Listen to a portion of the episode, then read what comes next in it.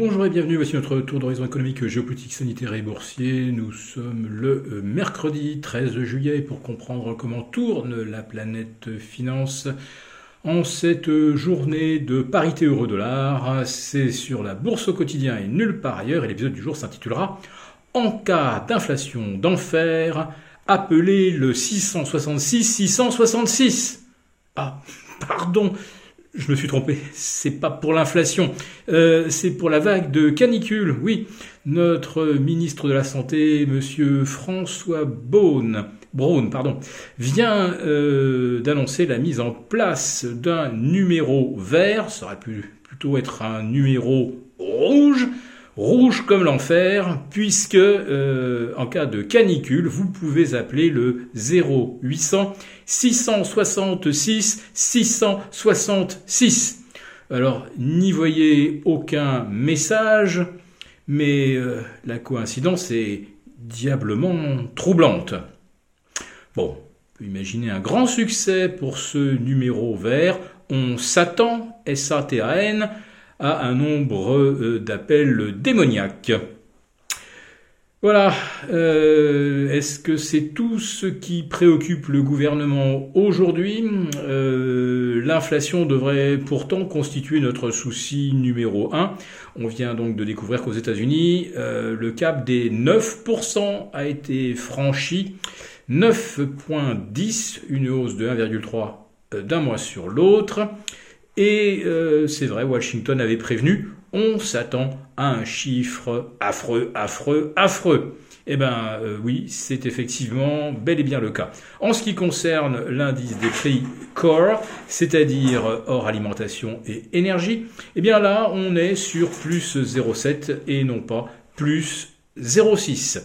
Donc euh, on est là aussi au-delà des attentes. Et 9,10% euh, d'inflation, ça nous renvoie eh bien, à l'automne 1981, c'est-à-dire 41 ans en arrière, mais à l'époque, euh, les taux étaient alors supérieurs à 12%. Voilà mais on venait effectivement euh, de décider de tordre le cou à l'inflation.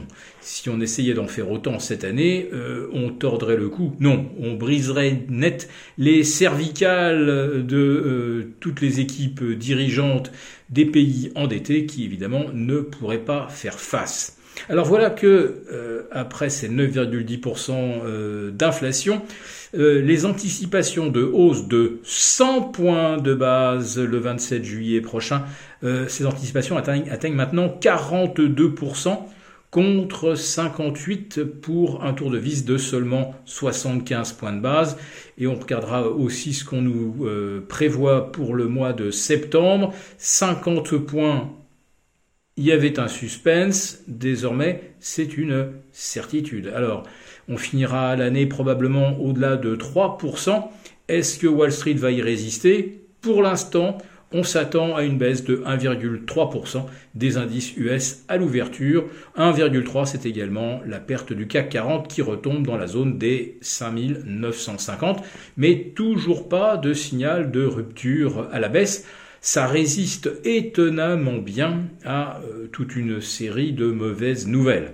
Alors, euh, pour ceux qui doutaient un peu euh, des affirmations de nos deux précédentes chroniques sur les manques d'énergie, eh bien figurez-vous que notre ministre, Madame Agnès Pannier-Runacher, confirme qu'effectivement nous allons manquer d'électricité cet automne et qu'il faudra bel et bien faire des arbitrages à commencer donc par baisser le euh, chauffage, euh, réduire autant que possible nos déplacements avec nos véhicules thermiques, parce que si vous vous déplacez avec de l'électrique, il n'y a pas de problème. Là, vous pouvez brancher le courant. Ah bah, oups, en Allemagne, euh, d'après les derniers calculs, plus de 50% de l'énergie qui servira à recharger les véhicules la nuit, les véhicules électriques, ce sera donc de l'électricité produite au charbon, car l'Allemagne va bien arrêter ses centrales nucléaires, donc il va falloir faire tourner à fond les centrales euh, à charbon euh, qui sont situées dans l'est du pays, à la frontière euh, polonaise. Autrement dit, 50% d'électricité au charbon, cela veut dire que une Tesla sur deux fonctionnera au charbon. Bon, évidemment, c'est une image, mais l'électricité, c'est pas polluant. il va falloir attendre au moins 4 ou 5 ans pour que, par exemple, de l'électricité produite au nucléaire en France soit réexportée vers l'Allemagne, car pour l'instant nous avons un réacteur sur deux à l'arrêt. Donc là, il n'y a pas le choix, euh, on va même devoir importer du courant. D'où? Ben, ben d'Allemagne, voilà, et euh, donc du courant produit au charbon. Donc charger son véhicule électrique, euh, ça revient donc à générer des masses de CO2 absolument considérables. Mais on n'est pas à une contradiction près. Euh, de toute façon, euh, nos dirigeants assument, comme on dit, euh, des choix plus que discutables.